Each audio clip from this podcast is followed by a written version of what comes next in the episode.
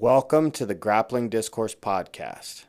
I'm your host, Matt Scaff, and today's episode features my good buddy, Julian Marquez. Julian currently fights for the UFC. He has the best knockout in Dana White's Tuesday Night Contender Series history and is coming off an injury and he's ready to make his return to the UFC middleweight division. I think you guys are really going to enjoy this interview. Please sit back, and as always, I hope you enjoy. Hi, Julian, welcome to the Grappling Discourse Podcast. It's an honor to have you here, brother. And just starting this off, how did you get into martial arts? Man, martial arts uh, was kind of one of those things that was.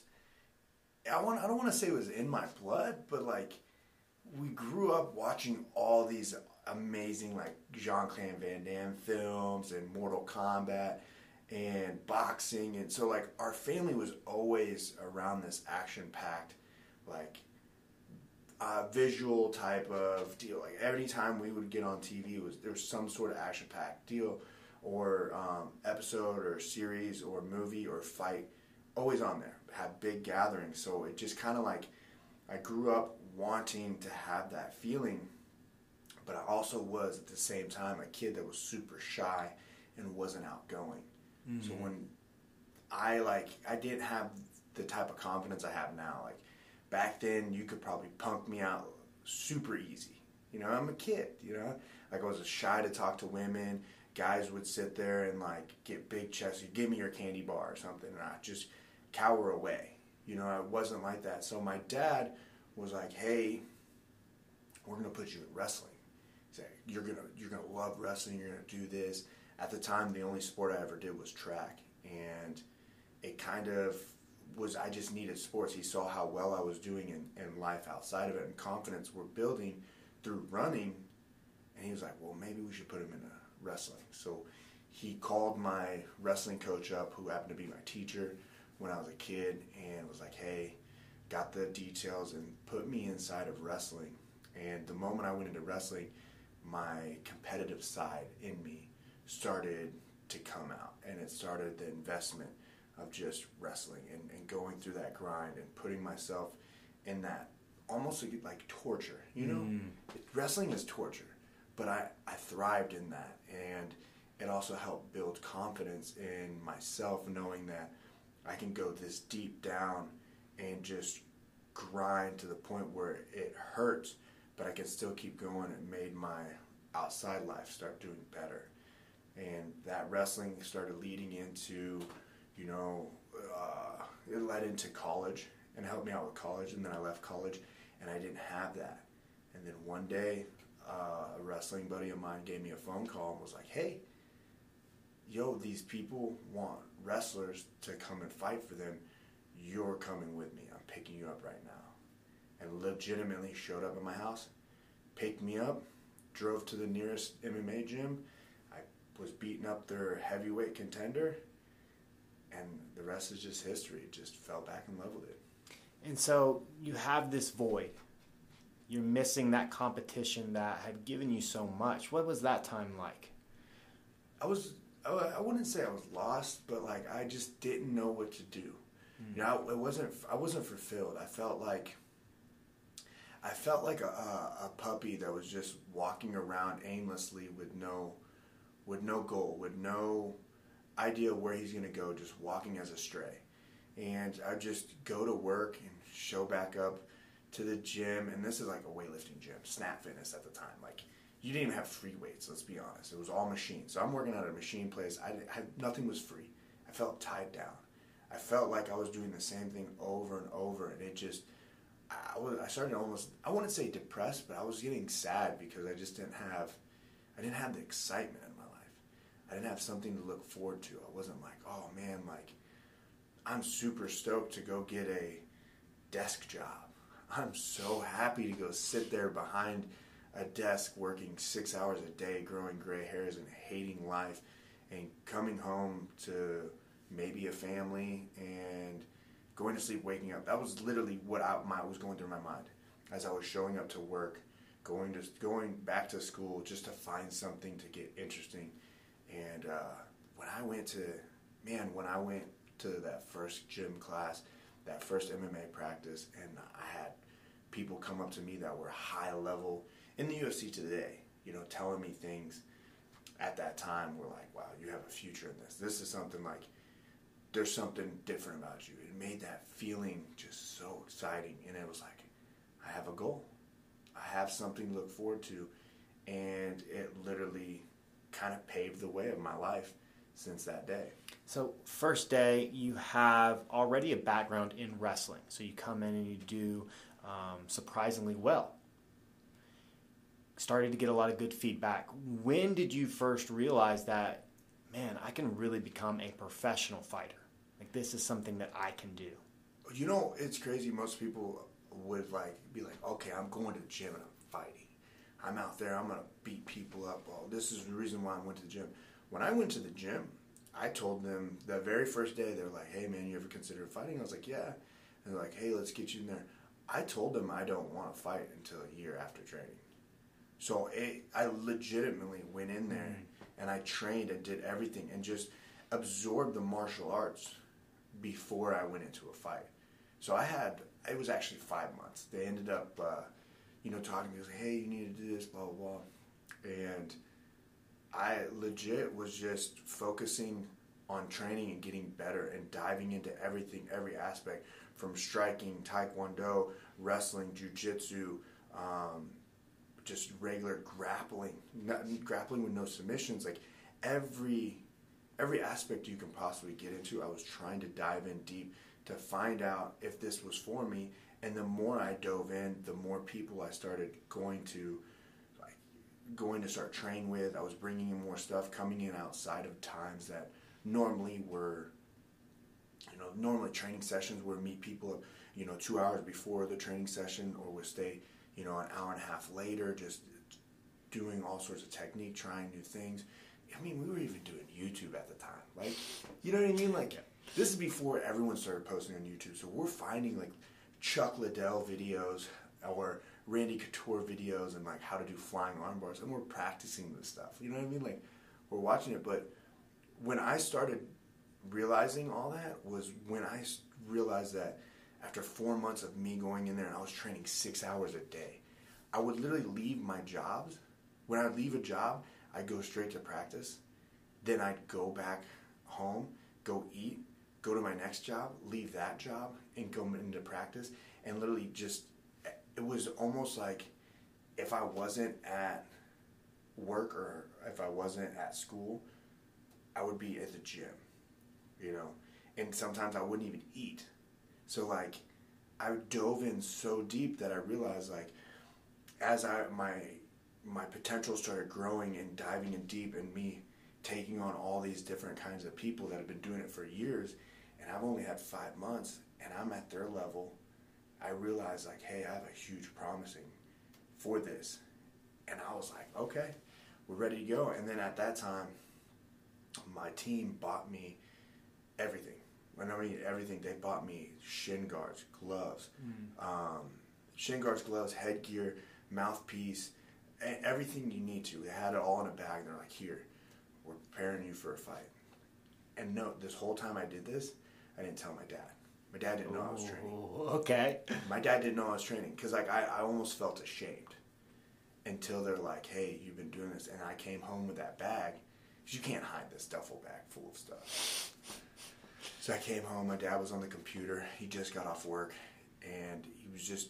He always questioned why I had you know black eyes every now and again, or like bumps and bruises. But you know, it's like oh, we're just wrestling because he knew I still wrestled. You know, I still went and helped out the high schools. But I gave my dad the bag, and I was like, "Hey, man, I've been training for this for the X amount of month." And then my dad was sitting there like, "What?" So we had like a long conversation. He was like, "Why'd you hide it from me?" Literally to this day, we don't know why. But anyways, it was just like yeah, I wanted to make sure. And when I, the moment I gave it to my dad and explained to him what it was, my dad's like, okay. My dad literally turned to his computer and went straight into research everything. Um, he researched everything to the point where my dad dove in, and now he's a ref in Kansas City, a real big judge actually. He's a huge judge. Started refing He's a well-known judge in Kansas City. Does all the Invicta fights, things like that. Like Oh, we both kind of got into it together. And my dad, we've always watched it. Like I said, when we were growing up, like it was UFC one, we watched them all. Tank Abbott was our favorite fighter when we were a kid, when I was a kid, and my dad's favorite fighter because he's a wild one. But yeah, when we dove in, we dove in it together. So if I wasn't able to figure out what was going on with like training or anything like that, like if I had couldn't find a move, or I couldn't figure something out, or I couldn't find a strength conditioning program, or I couldn't find a uh, a striking coach or anything, my dad was so invested into it that he found all these different people to help put them and put me through it and got advice from them. And he he legitimately helped pave my way to go there. And once we got these high end boxers and high end, you know, jujitsu practitioners and everything all together in it, like everything just started lifting up more and more. So it probably felt like this was like destiny almost. Like everything was starting to fall into place, and you're going on this journey with your dad. I mean, not a lot of guys have that support. I mean, that must have meant a lot to you. Yeah, dude, it was it was huge. My like, my dad growing up was everything. You know what I mean? Like, he's the guy that you know had uh, my brother and I. You know, my brother when he was 18, me when he was 20. You know, he went to college. My mom, you know, they both were they both were struggling. They're not. We're not the most richest people in the world, but the thing is, they worked hard to make sure we had everything we possibly could have, and have a bright future. They busted their butt and tail to make sure we had that, and they built themselves up to the point where they can support us in our dreams, and it helped us out. Now, no, I'm not saying that they didn't struggle in the time, but they sacrificed a lot. So, whenever, like, and I've always known that. So, whenever we both jumped into this together, I realized, like, I felt that's the only support I need. And my mom, the same way. Like, she was, she was mm-hmm. alongside me the whole time. So, that's all I need. I didn't care if my friends said you couldn't make it, because I'll tell you right now, if you were to vote, and all the people, and they even said this after I made it into the UFC, everything like that, they all said they never would have imagined I would have been there. Out of all the people that I was there in the dynasty era of wrestling, the school we went to, out of all the people that tried it, out of all the people that did it, I wasn't a thought in their mind that would have ever been to where I am to this day. They still to this day talk about it. And this is all the people back home. And at the end of the day, all I needed was my parents and my family to support me because I, I, I refused to listen to everybody else. Dude, amen. Beautifully put. And so you have that first fight. It's five months into training, but again, you've got years of wrestling behind you. What was that first fight like? How was it different than competing in wrestling? So, in wrestling, man, like, it's so weird. You know, you go to wrestle, you wrestle every single day. You're you're wrestling. It's season start. You go out there. You're on the mat. Whistle blows. You have six minutes. You're ready to go. You're out. You know what I mean? Like, no harm, no foul. There's not like you can get some matches, but you're not gonna swing at each other. You're not potentially trying to, you know, overextend a ligament to damage a career or break a uh, bone. You're in this thing like you're just touching a leg, taking it down. You get a takedown too. You can let him back up, and you'll be okay. So knowing that and fighting, you're like, this dude's trying to punch my head off, and you create these things. Like in wrestling, you don't create like, cool guy takes you down. You're not afraid to get taken down after a while. You know, even in practice, when you get taken down over and over, you're not afraid of a single leg. You're not afraid of, you know, getting hip tossed you've landed on the mat hundreds of times, you know, but the thought of having someone punch you at 100% force is the most scariest thing. The thought of someone punching you in the face, regardless, most people can't, you know, fathom. Most people can't see. You know, you're telling me like, hey, you're about to fight this guy on this day, at this time. You're about to fight another guy that's looking to rip your head off the amount of nerves that you have during that time, unreal. You're sitting there creating all these possibilities. What if this guy does this? What if this guy does that? And you create this dude to become a giant, by the way. It's not like you're thinking like, oh, this guy is the same weight as me. You're looking at yourself like you, regardless how what you weigh, you're subtracting 230 pounds, even if you're 100 pounds, you're subtracting all that weight and making yourself feel super small. And you're giving all that weight to that person when you get these thoughts. So it's like you're dreaming, you know, like when you're in the middle of a fight in a dream and you go to punch somebody and like you hit them and they don't move and they just laugh at your punch and you don't have any strength. You ever had that dream at all? Oh yeah. You know? Oh yeah. That's how you're envisioning your first fight. You're thinking that you're gonna land a punch on this guy and he's gonna look at you and laugh like he's like some character out of a, a, a action game or you know an arcade game, just ha ha ha, and then just hit you and you're gonna fly off. Like that's literally what goes through your head. And then you walk out there, your nerves are skyrocketed to the point where you don't know if you're gonna throw up or if you're gonna pass out. You play your music, you walk out and you have all these fans, which when you're in wrestling, you have all these fans watching, but they're not random people. You know, they're your friends' moms or your people in school, things like that. But now go to a fight and you have pitch black room. You don't see anybody, or you don't see like people you know. You just see all these different faces, and be 1,200 different people in there. Not 1,200 people show up to a wrestling match. And if we're talking about a tournament and they are there, you're going out there with multiple different people, so it just takes the eyes on you. But now you're at the last. You're the only person out there. You're the last person out there. You know what I mean? You're you're it. Every all eyes are on you. So you walk out there, you're freaking out. You give your cornermans a hug, and you sit there, and they're pepping you up. They're telling you, "Hey, man, like you got this. This is your time, man. Just get in there and be yourself. Do you? You'll you'll be amazing. Come on." They're smiling at you like they know the outcome already and you're still stuck at the moment. And the moment you turn around and the ref starts touching you, you you're listening to your music, you're feeling all that adrenaline, you're feeling everything go. The ref's sitting there telling you, touching, making sure you hit your your cup, making sure your nails are clipped, making sure you know your mouthpiece is in. He touches your armpits, make sure you have no Vaseline, and he sends you in. And the moment he turns you to go walk in the cage, life melts away nothing, not a worry in your mind. You're so hyper focused, you're so dotted in. All the thoughts that you had prior to that moment, all those doubts, all those little things that you sat there and created to this person to become like the largest human you'll ever go against is nothing. And you walk in there and then realize this guy doesn't know what's about to happen and you sit there and you stare at him, and that energy goes across the cage, and that guy can feel what you're feeling.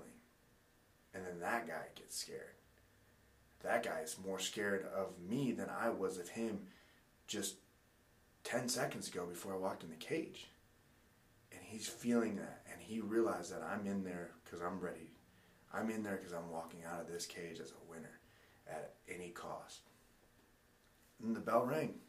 And then 12 seconds into the fight, it stopped because after the first couple punches, he tapped because uh, it was just way too powerful, is what he told me afterwards. You know, like I hit him and he fell back into the cage and he just, I just kept hitting him. I didn't stop punching, just kept hitting him and he tapped against the cage and the rest stopped it. And then afterwards, he told me, he's like, the hardest I've ever been hit. And I'm sitting there thinking, just a couple days ago, I'm punching this dude and he's not even going to move and he's going to blow my head off. But then I hit him and I did exactly what I thought he was going to do to me, but I did that to him. And it was like, uh, that was probably like the coolest feeling in the world.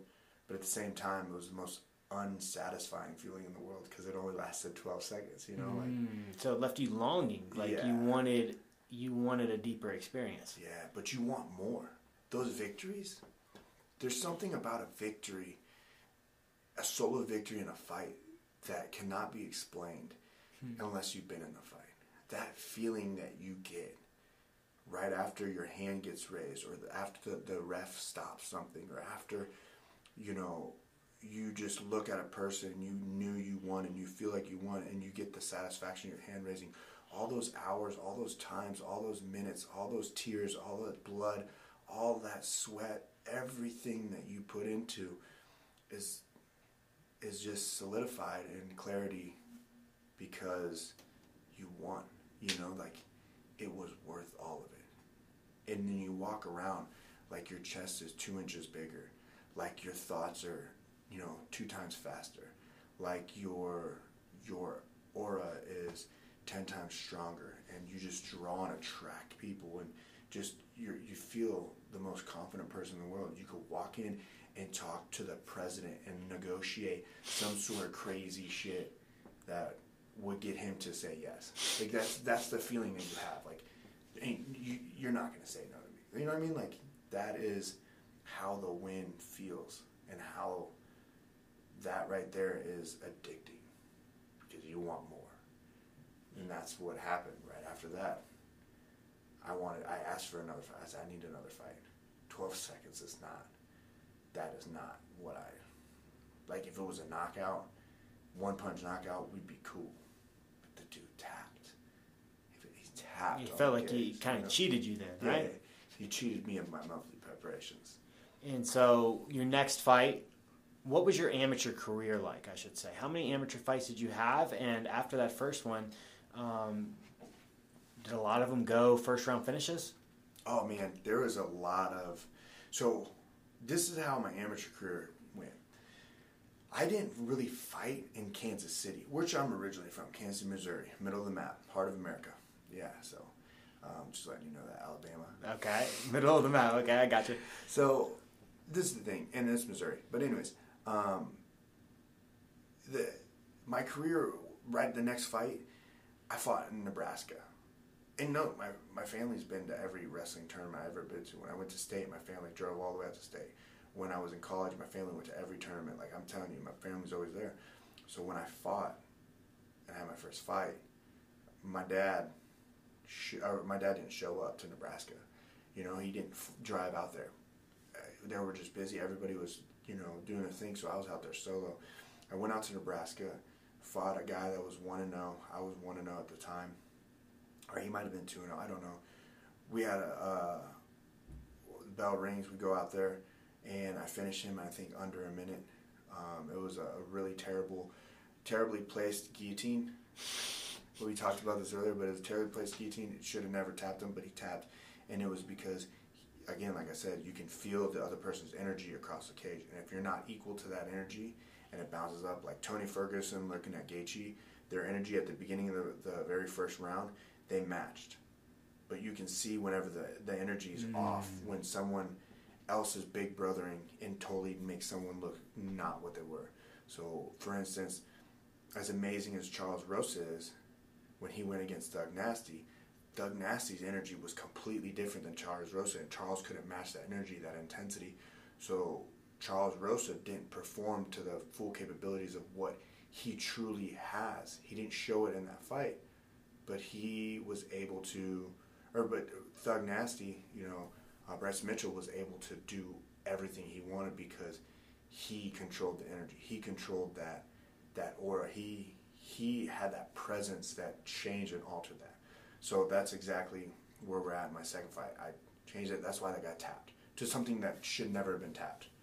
Um, the position was so terrible. Anyways, third fight, um, I fought another guy. Uh, we came back to Kansas City, fought a guy in this really bodunk bar. Um, I couldn't, I don't know his name, but I fought him. Ended up TKOing. Um, I'm pretty sure he had shit stains on his on his uh, pants. It was actually super disgusting. And TKO'd him in, in under a minute. And then I was just unsatisfied. Or no, I wasn't unsatisfied. I was super cocky and arrogant. You know, dude, I'm on top of the world. I feel like a badass. I imagine that that is the case for any talented amateur. A guy that comes out there, starches, starts starching his opponents that early on. What was it like having that ego and being that arrogant that early? It caught me. It came up and caught me. I was arrogant, and, I'm, I'm fighting. But look, these are the things. Like, you know, at the time they're putting me up with people that are good, but they're not at my level good. Like I'm saying, like I was training with. At the time, there was UFC fighters in our city that I was training with, um, or WC fighters, a high level people that you know have high names right now, and they. I was training with them, competing with them, going with them. So like, the experience of getting that fighting them every day and training with them every day, it put me ahead of the bunch of the people that were kind of just doing this for fun. So it was more to build my confidence, but it built my confidence. I let it build itself to to overpower. Like I started not caring, and reality hit. You know, on my fourth fight, uh, fourth fight, reality hit hard.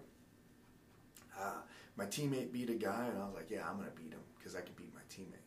You know what I mean? The MMA math that never works. And I was sitting mm-hmm. there like, dude, I was drinking. You know, I was drinking beer. I was sitting there um, smoking marijuana, things like that, and I'm like, I'm, dude, I'm 21 by the way.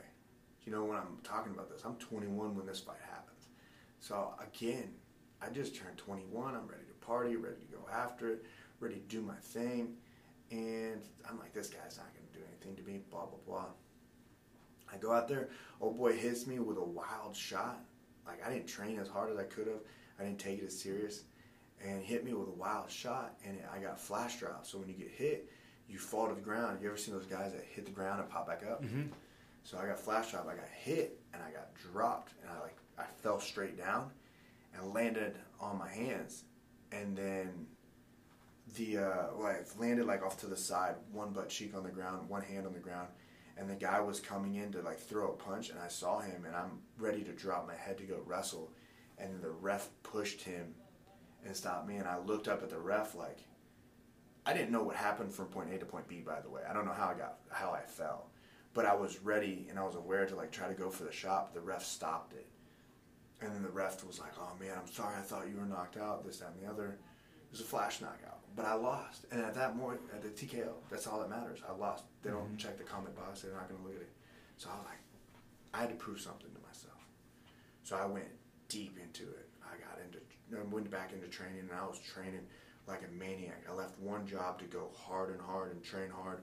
And got to the point where the people that I was training with that had the big status names at the time, they were telling me like, you need to calm down because when we were training, it was like I had something to prove and I went even harder on them, but they were better than me.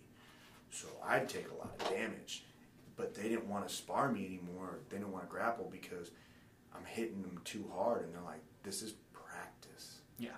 You know what I mean? This mm-hmm. isn't like we're not trying to go in for a fight. So they had to sit there and talk to me down, and you know, it took a little bit. I went out, ventured out, find a boxing coach. Marcos Ramirez is his name. Amazing boxer. Worked with him did a whole bunch of stuff. Went with a jiu, uh, jiu-jitsu guy named Aaron Darrow and his uh, his team. We, we sat there and just trained all day, every day, all night, and just did a whole bunch of different stuff. My cardio was on point, and I called out the number one guy. Look, I'm three and one at the time, and I call a guy out that's 11 and 0. All right, 11 and 0, and I went after him. I said, I'm taking him out.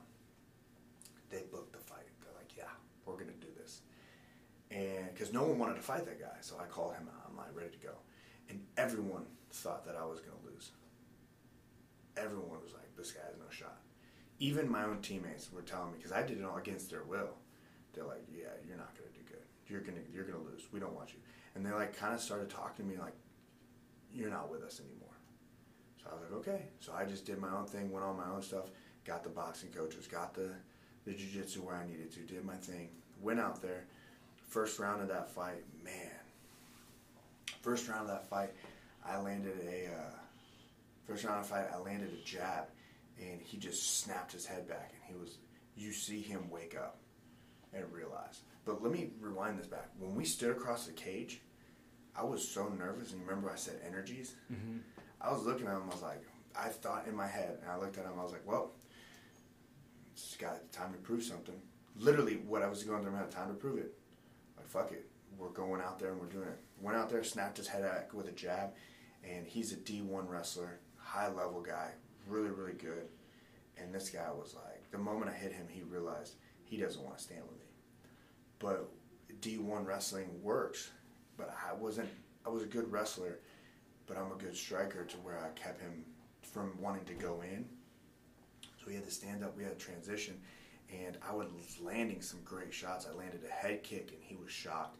Everybody was shocked at the time. You could hear the fans just kind of whoo. Land it, boom, hit him, do all my thing, and uh, towards the end of the round, he shot a takedown and he got on top of me, but he didn't do anything with it. He just held it. And as an amateur, all I could do was just pity pat punch. And it got to the point where we did the jiu-jitsu and I was like, okay, let me try what we learned. I put my foot on his hip and I slid back and I was able to get my butt down into the ground. And he had his hands behind my waist.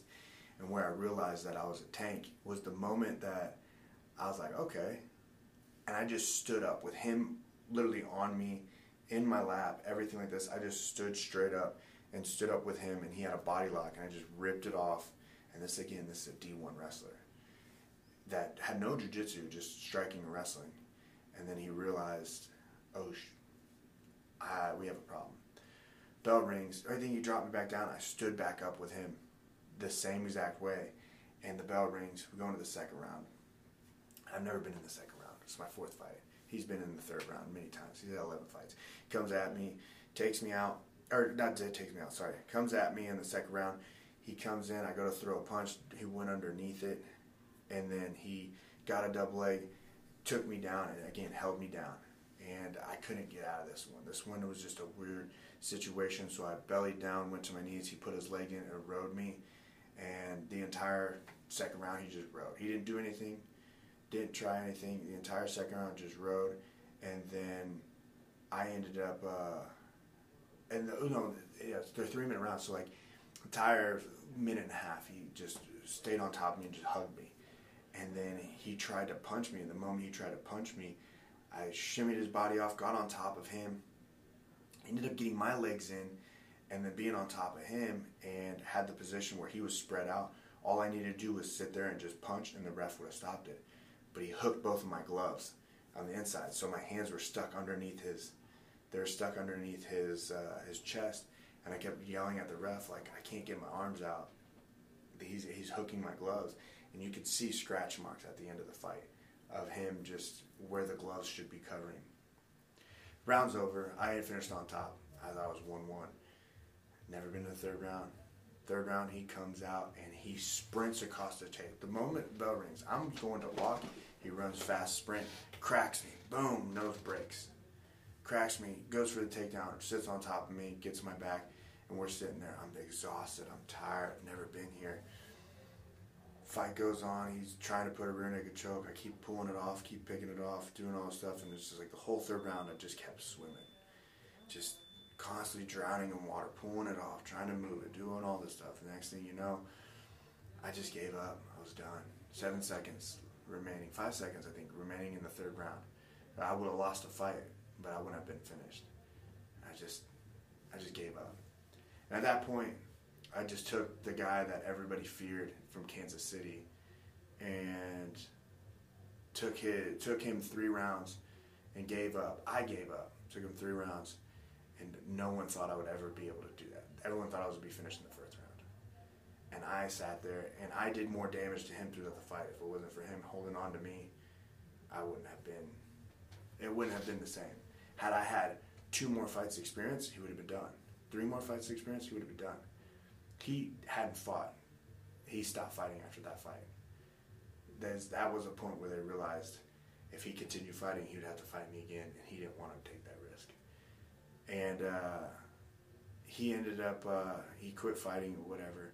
So then I just kept pursuing it. And then the next thing you know, I left Kansas City. I didn't, any fight that I had was all outside of Kansas City. I won belts in different places. I had 12 fights. And I left there went to all these different promotions, all these different states, and took on their top guys.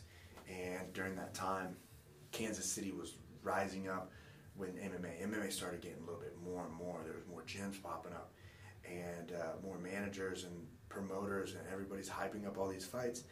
And then they had all these fighters, these 205 pound fighters, because at the time I fought that. They're all up and comers. A kid that was at the time 10 and 0. Everyone's like, there's no one that's to beat him this, that, and the other, but no one knew who I was because I didn't fight in Kansas City. Why everybody else is getting all the love and it's growing, I'm fighting in different states. And then uh, it was funny because they hit you with this this thing like they set out. Someone said, um, "This guy has no one to take, and this guy, no one can beat this guy, this, that, and the other." And then I commented on him. And I was like, I'll take him out. And they were like, Who are you? You know what I mean? They, then, I, then the moment I said that, everyone's like, Who's this guy? So then they started hyping this up, trying to sit there and get us to fight.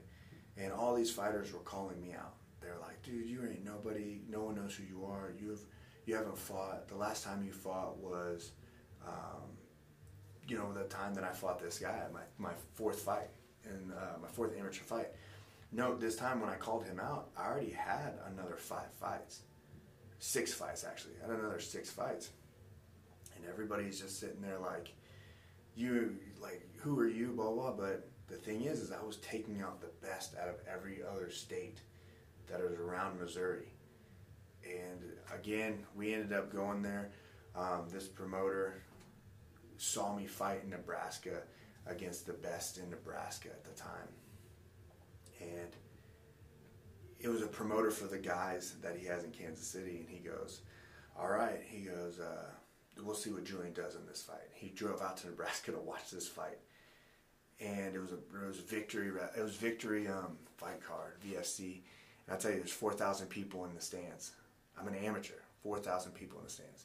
The headline was Joe Wilk and uh, and Jake Ellenberger's uh, brother, Joe Ellenberger. So it was a huge fight. And I go out there and I starch this guy in the first, I want to say 40 seconds. Oh, wow. Starch this guy. He's the number one in Nebraska at the weight class. The entire facility was quiet. You could hear crickets, but you could hear my family somewhere in the crowd screaming, but you could hear crickets. And then as I like left the cage, I saw that promoter that drove all the way up, and he goes, "Holy shit!" He goes, "You're better than I thought." Straight to my face, and I said, "Okay." Was like, "I'll see your guy when I get back home." We went back home, man, and. uh dude, it was it was great. Went back home. He's like, all right, and he was trying to build the fight up. He goes, we're gonna put the number one. We'll we'll give up the title for the number one uh, champion, the number one champion in Kansas City or the the region. So he had the title for the region, and he would never defend it. He had the title for Kansas City because I didn't give a shit. Who cares about a medal? You know what I mean? Like, you can hold it, but we all know who's the real one. The guy that's fighting everyone outside of the states not just the same people in the city that you've beat many times, padded record, whatever. So the kid, uh, so they, they, they hype up this thing and they told me that they're like, all right, you got to beat this guy in order to take on our guy. I said, okay. I was like, I'll play that game. You want me to make a contender? No, no one's seen me fight in Kansas City. So I was like, I was like, okay, well, uh, when's this guy gonna fight? And he was like, in six months. I said, I'm not waiting that long. He goes, all right, we'll do it in four months. I said, I'm not waiting that long. He goes, we, we can't fight until four months. I said, okay, well, I'm to fight another guy. So I fought another guy, came back to Kansas City, fought another guy. His name's Lance Lee, and he kickboxer, everything. I starched him in another minute.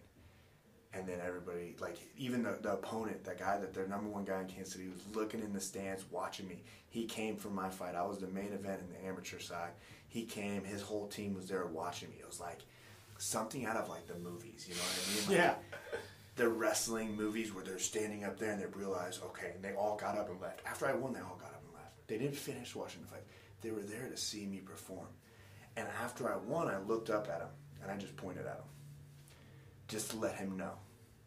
I see you. And uh, the next fight, they finally give me that, the contender fight I beat the living shit out of this kid. Beat the living shit out of him and then knocked him out. The first three minutes, they were everyone was just shocked. It was nonstop action, and it was just me punching him, sweeping him, throwing him, hitting him, everything but elbows. I hit him with everything, and he was wobbled and he was trying to do jujitsu. He was trying to do everything, but I mean, if we ever did jujitsu with him now, I'm just telling you, I love the guy. The guy's amazing. I'm not gonna say his name. He's an amazing dude, cool dude if we ever did jiu-jitsu now, he would sub me out in a heartbeat. The guy's been, the guy's gone all over the world to train. But at the time, he was a blue belt, and he wasn't invested into jiu-jitsu as he was into fighting. But I, I altered his path after that fight, and he became a really, really good jiu-jitsu guy. But he, uh, man, he, I, I beat the living crap out of him. And then in the, the beginning of the second round, I knocked him out. Like literally five, six seconds into the second round, just slip and then overhand right, and he just dropped. And uh, again, I looked over at his his team because they were there in the stands. I looked at him and nodded, and then all of a sudden they're like, "Hey, let's go." Um, finally, like we have nowhere to go. Kid's 11 and 0 at this time. I'm uh, was eight and two. Was like, "All right, let's go." And then I go out there. Fight comes around. I go out there and I take on this kid, and we go out there. And everyone's again telling me like, "You're gonna get knocked out. He's gonna get this." I was like, "He doesn't know."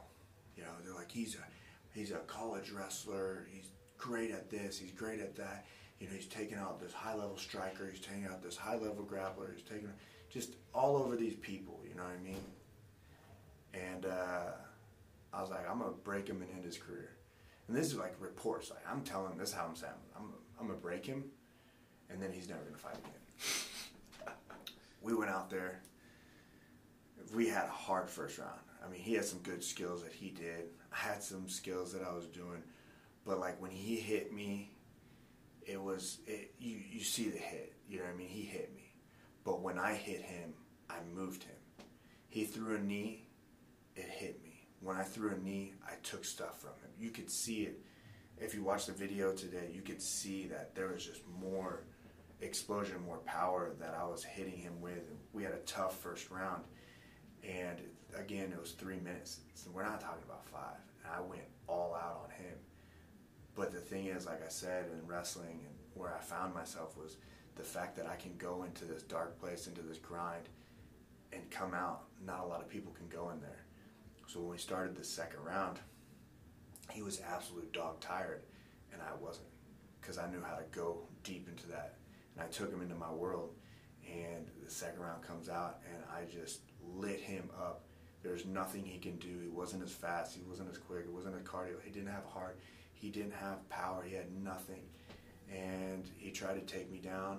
I threw him off me, got on top of him, and he went into a turtle position. I was trying to go for the rear naked choke. My corner's like, just keep punching. So I got up and just kept laying down punches, and everything was wild. And I took out the 11 0 guy, and literally it was, uh, the, in the second round, it took me 40 something seconds into the second round, took him out, finished him, and he's never fought since. I did exactly that. I broke his will, and I made him not ever fight again. I'm not proud of that, but I did what I said I could do. Then they tried to tell me I needed to take another fight. I took another fight against a guy, and I have one of the like biggest highlight reels in Kansas City. I kicked the dude, he fell to the ground, and then I just Miley Cyrus, I came in like a wrecking ball. I walked out to that song. It was right when it was popping. Where he fell to the ground on all fours, and I put my hand on his head. And instead of kicking his head, I brought my knee all the way to the sky, and just came across and threw my knee into his rib. I broke his rib, hit him right in the liver, took out his breath, and hit him so hard that he flipped to the other side. And as he landed, I was going to drop another knee, and he tapped out He's got taken off the stretcher. I was it was they should have never put him in there. But again, that was uh, that's how my amateur career went, and it was just eh, I was nonstop. I was training the whole time, and it led into hey, you're not. No one wanted to fight me in Kansas City. No one wanted to fight me in amateur. Everyone's like, we're not taking this to get paid. Even in pro, not at all. So it was a huge blessing having that arrogance come so early really got to learn Absolutely. that okay, just because I win a few fights, it doesn't mean that I can slack on my training, right? Mm-hmm. And so your amateur career is ending though on this high note again. You're on this eight, nine fight win streak, and I'm sure people are in your going, dude, nobody wants to fight you. You've got to go pro. So what was that like transitioning from amateur, and then how did you make it to the UFC? You know, what was that journey from? From dude, you're the man in Kansas City now. You shut everyone up. Everyone knows it. You're ending dudes' careers. Yeah. What's the journey then from ending that amateur career to first UFC fight? Man, it was it was it was it was not that hard to transition from amateur pro because there's a there's it's really not a fine. There's really not a fine line that that deciphers like anything from a good amateur and a great pro. They're really that close. Like it, doesn't matter. Some amateurs out there could probably beat some of these pros, these beginning pros. Like it's it's good. It's just experience is what defines it. You know, knowledge. And uh, if we go into experience and understand experience, you just look at the Glover Teixeira fight that happened versus Anthony Smith. Experience won that fight. The commentators would want him to stop going for submission with a rear naked choke and to keep punching, but experience, he knew what was going to happen because he could have punched his arms out, anything. Experience won that fight. So, with that in mind, the experience is what differs between a good amateur and a good pro. And that's it. Like I said. So when I went to, uh, when I did my first pro fight, it was, um, I, did, I don't really remember my first, oh, I do remember my first pro. I was sitting there like, man, I can't, I haven't thought about it so long. I was hyped up, I was excited, and I went out there and they had a kid that had a couple pro fights and, you know, this time, like, I knew I was ready to take on big name pros. Like, but they brought they built me up. So I went out there, I fought this guy um, at the same venue. And no, during my amateur career, I never fought in the same venue twice until the last, till my like that big fight that I had, that big fight in um, against the top contender, top uh, amateur title holder, whatever. Never fought. I was always moving. And then my first pro fight happened to be in the same fight venue that I lost to that that first time I gave up. So I was in the same temple, same area. So I, that brought back feelings. But I went in there, and again, the same thing. When I went into that, I ended up starching. I starched the guy so bad that he didn't get knocked out, but his corner threw in the flag. Mm-hmm. They were just like, ooh. And then my second pro fight was probably the worst experience of my life. So during this time, my second pro fight, man, I I had nine fights before I got my second pro fight. I had nine fights that I was scheduled to go, and people would back out and fall out and move away and quit. And then, you know, I had some things happen. Um, I had some things happen with family members. I, you know, I lost my mom during that time, and so I just everything was just down. But I still trained. I still did my thing. Still showed up to the gym, and still kept training. And then I had my second fight a year after my first fight, just about. And I starched the guy. Tougher, but I starch him. Boom, done. And then back to the same thing. No one wants a third fight. No one wants a third fight. People are canceling. People are stepping away. People are quitting on the scale. People, we never got to the fight. And then Bellator called and was like, "Hey, we got to fight." You know, after all this stuff, we have a fight. You're gonna do this. Fought for Bellator. At that point in time, I was like, "Look, I've been training for all this time. I'm ready to go at it." You know, my third fight was almost two years after my first fight. Wow. So I was just like, man. So I was I had something to prove. I didn't care. I didn't care about the victory. I legit went out there and just turned it into a battle. I went out there and threw everything that I had. I sat there and just became an animal. You know, I took punches. I was moving. Every time I hit this guy, he flew back. But the problem is, you know, I made it to a brawl. I could have, could I have wrestled him because he had no wrestling game, and won? Absolutely. But did I choose to do that? No. I went out there and tried to beat him at his game. He was a uh, boxer, or he's a Thai fighter, kickboxer, and to me, at the end of the fight, I beat him.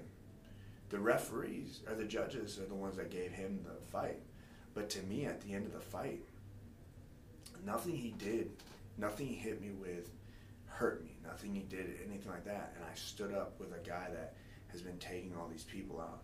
And I stood up with a guy to later find out that he had some enhancements during that fight. Mm. So it was like I, I did that and I hurt him more than he hurt me. So I was just like, yeah, okay. So that's when I realized, here we are. Picked my things up, went to Las Vegas, started racking out fights, bah, bah, bah, bah, bah, bah, bah, taking them out. One fight led to the Matt Hamill fight. The Matt Hamill fight, uh, Adam Todd Ismerica knocked him out and led to LFA. LFA knockout led to Contender Series. The Contender Series knockout led to the UFC, and that's how it went through. I was never supposed to be where I was at. Had I been in Kansas City, I never would have been where I was at. Had I not lost that third fight and literally picked up my thing two weeks later after I got home, picked up all my stuff and left to Las Vegas to go pursue this full time, I would I never I wouldn't have been where I'm at. So it sounds like what made you the two most important things in your career has been the support from your family and the chances you took on yourself when Yeah. everyone doubted against you or doubted you. Yeah. So how important that obviously is a fighter, you know, having those two pillars behind you, you know, your ability to as a fighter, hey, I'm going to take this chance. I'm going to I'm not going to stay in a small town because how many guys do you know just stay in a small town? They Yeah. stay in that pool to make themselves feel like they're the man. Big fish in a little pond. How important is it to be uncomfortable? Because that's what taking a chance is, right? Is making yourself uncomfortable. Yeah, man. If we can relate it to any type of thing, and since we're we're on the grappling Discord, a lot of grapplers are sitting here. You don't you don't get better if you don't go against people that are better than you. You don't get better if you're getting not getting beat up. You know, the only way to learn how to get out of side guard is if you're put into side control over and over and over and over and over again, and go through people that are way better than you, and then you develop something. You get better by definition. If you're sitting there and all you do is roll with a black belt, all you do is roll with a black belt for four years, and you learn you learn that black belt's movement, his feeling. By definition, no matter what, he is going to bring you up to his level of rolling because you're going to understand a lot more. Your technique might not be great. I mean, you might not ever sub him out, but by definition, he's going to build you up to his potential because you are his main training partner. And then when you go with somebody that's less, even though you are a lower belt, that being uncomfortable when you go with someone less, you're going to murder them. Or you're going to go against other black belts and you're going to show them something. They're going to look at you like, wow, you're actually really, really good. But it was because you put yourself in a position where you were uncomfortable. You were getting beat up every day. You went from getting submitted 10 times around to submitted 9, to submitted 8, to submitted 4, to submitted 2, to being able to last an entire round without getting submitted against this black belt. And then you go through it, and then the next step is you don't even get submitted, but you get one escape where you broke out of one move and he got you with a different move. It's just like those little things. That definition is going to build you regardless if you constantly put mat time, like you said, or you put time in. You have to go against something that's going to be pushing you down to where you're going to be drowning. And you, by definition, will become better. And that's what it was. That's what took me out there. Being financially struggling, working at a terrible job, being somewhere with no, I couldn't walk across the street and go to my, you know, uncle's house, or I couldn't call someone and say, "Hey, come get me," because I don't, you, you don't live here. I had no family members there. I put myself in a position to where I would, I'm on my own. I had to learn how to survive, and it worked out very well for me. And that's just that's a beautiful story. And so you get that call from the UFC. What was it like that conversation with your dad? You know, you guys have been started watching UFC one together all the way up, and he's been your biggest supporter. What was that like? That must have just been a beautiful moment. dude, he was shocked. I was shocked. I was like, hey man, dude, so so so uh I was like I just got called to be on this show. It's called Dana White Tuesday Night Contender Series.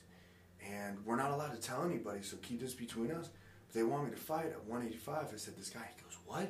I was like, yeah, if you know you win, you get a contract. And that's all we know. There, we, we didn't know. We thought if like at the time we thought like, you know, anybody that wins, you get the contract. Like every single person, they have five fights a night. That's five contracts every night. We didn't know it was like a, a gamble. So as like little, little at the time, like we're we're sitting there, we're both excited. We're like, holy shit, like, we're going all in. Man, dude, it was it was insane. We were just sitting there and just like, my dad was researching this guy, finding all the stuff that he possibly could. He was talking to people. He was calling, you know, calling people without giving out the information, trying to find out more about it. And slowly, during time in the contender series, they started airing out little details about the, the show. You know what I mean? Little, little details. And people were like, okay, well, um, so they, they, this this is how the platform's going to work. This is where they're going to do it. Okay, this is when they're going to. They didn't tell you who was fighting. All these reporters are trying to make phone calls to teams and everything. They're getting like little hears to say, "Hey, man, I heard you're fighting on Tuesday Night Contender Series," and we're not supposed to tell anybody. The people that got exposed that they were fighting, they were telling people, and then other people were, you know, given that. So they had these matchups, but we didn't tell anybody. I wasn't supposed to. My opponent ended up telling somebody but I didn't say a, a damn thing. People would call me. News reporters would call me. News reporters would call my dad. Like, hey man, I heard your son. I'd be like, no, my son's not fighting at all. Like, what are you talking about? What is this? Like, my dad would act dumb. I would act dumb.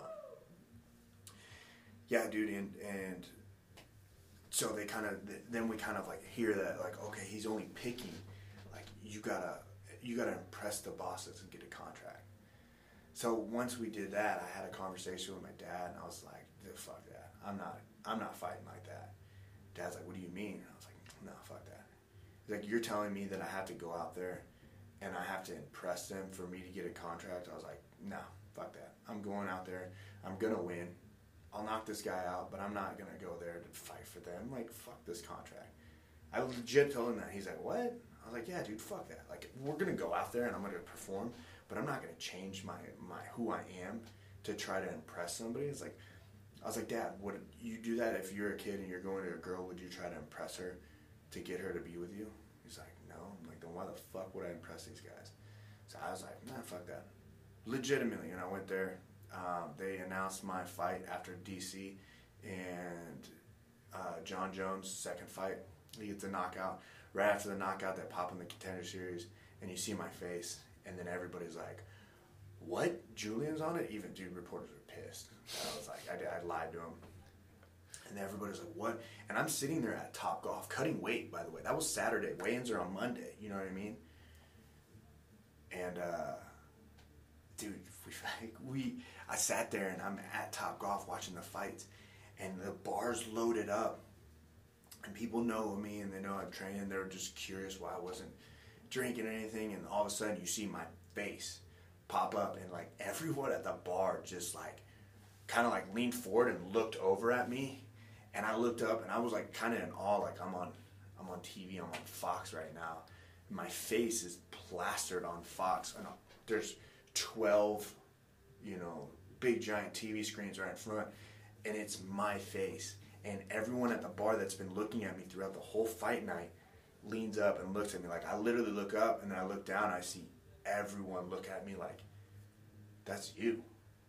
and I was just like, oh shit. And that's when shit hit me. I was like, oh shit. You know, like, oh, that's me. You know, like now I can tell everybody. And the next couple days were just everyone was calling me. We went out there, had that amazing performance, that that that one that you'll never ever get again. There's no feeling that ever matched that performance um, because it was just you weren't supposed to win. You were the biggest underdog. You get a knockout, a vicious knockout in front of the bosses, in front of the people that make the decision, that pay the bills, that tell you if you're in or out. You get a knockout so vicious that literally, like, they freaked out. And to this moment, they still, and all ESPN and everything, their reaction to my kick is what their reaction to my kick is what they use to advertise the contender series because no one can mimic how they felt at that moment, how shocked they were, because that it was it was nasty. The nastiest KO in all of contender history, contender series history. No matter what anyone says, no one did it like I did it. And at that time, I just remember I was calm. I thought my thing. I sat down, but my dad lost his shit. You know what I mean? My dad was just, you know, they had videos in. My dad was a big old boy. At the time, he was a big old boy. He box jumped 28 like the side of the cage. He jumped up on the side of the cage. Like there's a platform that you go onto and then there's a cage. And it's like dude it, it has to be at least 36 inches off the ground. Maybe 32 but my dad's a big old boy and he just exploded out room jumped up on the cage side and literally we talk about all the time because he, he jacked his knee up by jumping up on that. But he was so excited that he freaked out because at that moment, everyone knew. that I was getting a contract. And at that moment, it was just life was just like wow. To see that seven years ago, six years ago, at the time, yeah, six or seven years ago at the time, we were sitting there talking to each other, and I confessed that I'm starting MMA, and this is what we're gonna do now.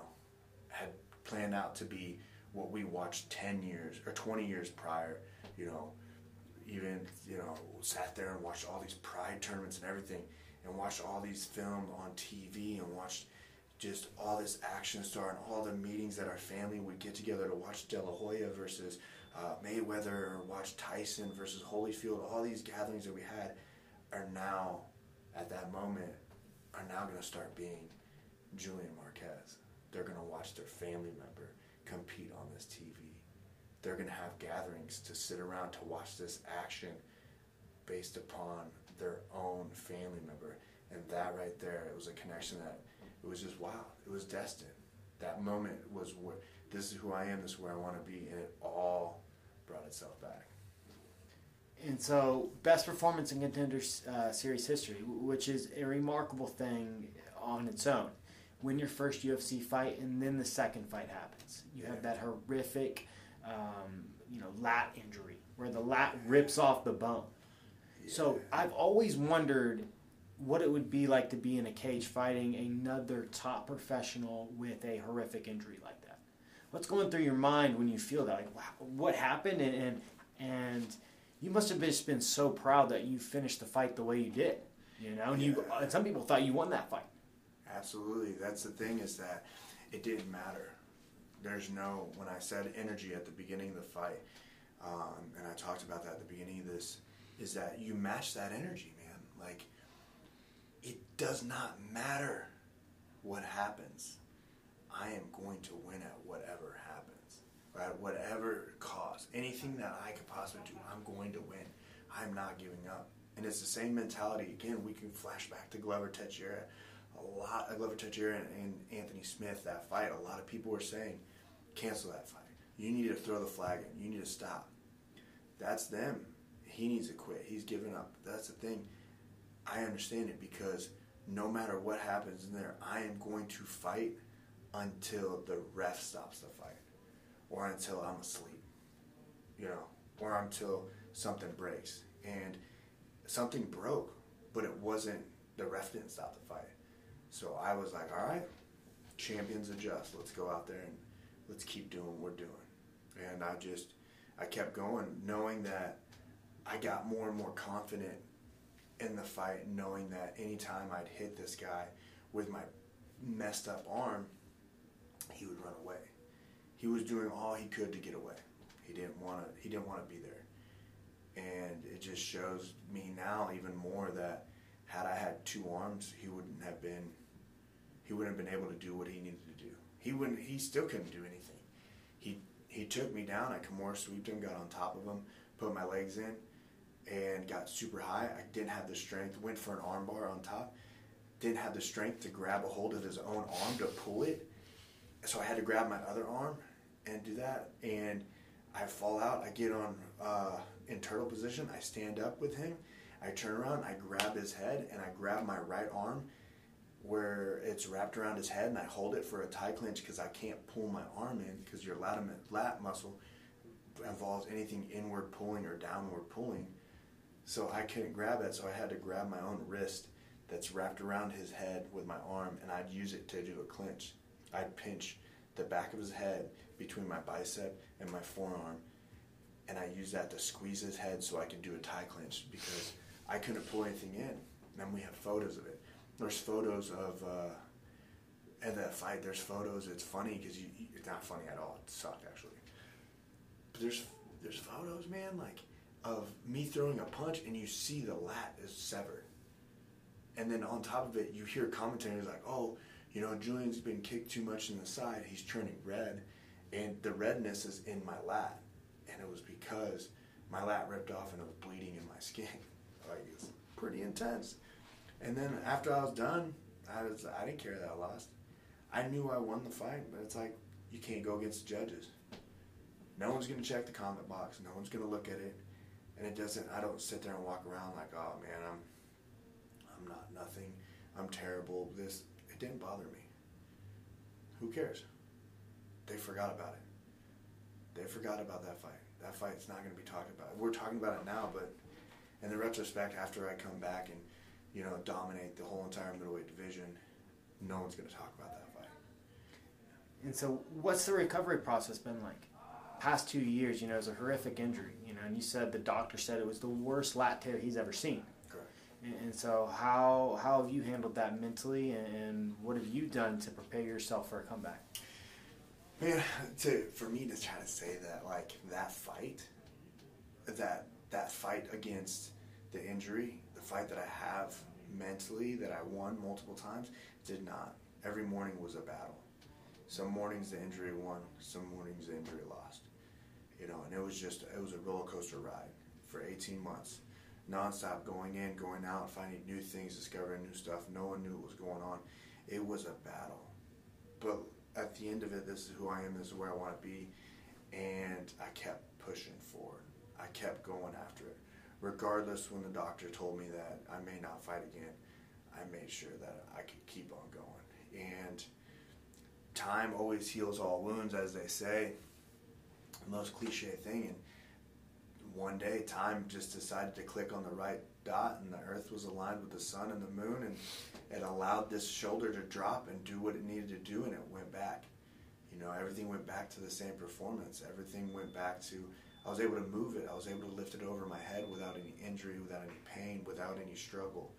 Um, it was starting to flow and glide, and it was starting to get strength back. Where, you know, the 18 months before, it was frozen and locked up, and it was like it was like a piece of chicken that you left in the freezer for too long, and you're trying to pull the the leg off, but it's still frozen in there and it can't go. And you might get a little bit of it, even though you're not doing this. You might get a little bit of the leg off, but it's still it's a, it took a lot of energy to move it. And then it just thawed out, and then it started going there. And then I was able to go back to training. My my original doctor was like, "Oh my God, amazing! It's great news." And you know, my therapist, uh, physical therapist at the time, was was shocked himself, and he was he was just he was shocked and stoked and happy. And you know, I spent hours, lots of hours inside of the therapy group going.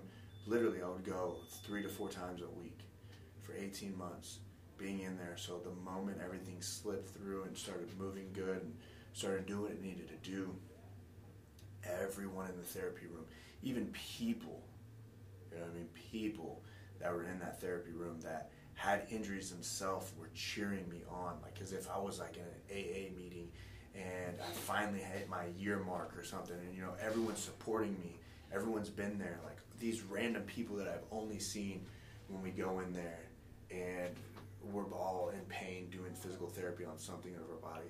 They look at you and they just they're excited for you. So like we watched this dude for he's been here longer than I've been here and he's he's finally out. Like eighteen months you know, like everyone, doctors, everybody's just happy. And then we got hit with the pandemic.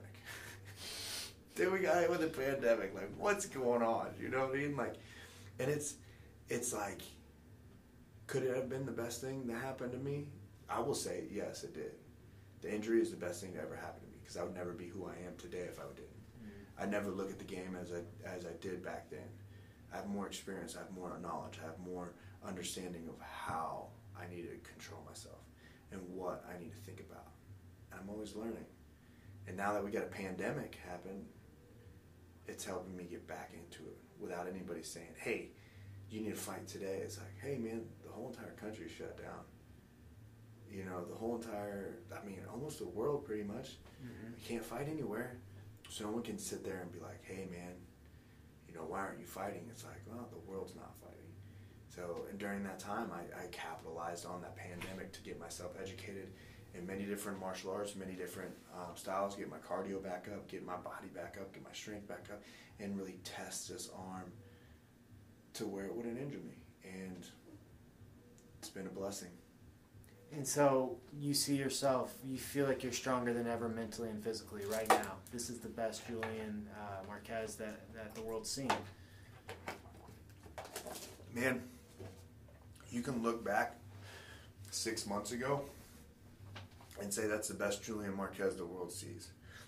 I don't look or care what they think about me, but I look and care about beating myself yesterday, Mm. beating myself 10 minutes ago.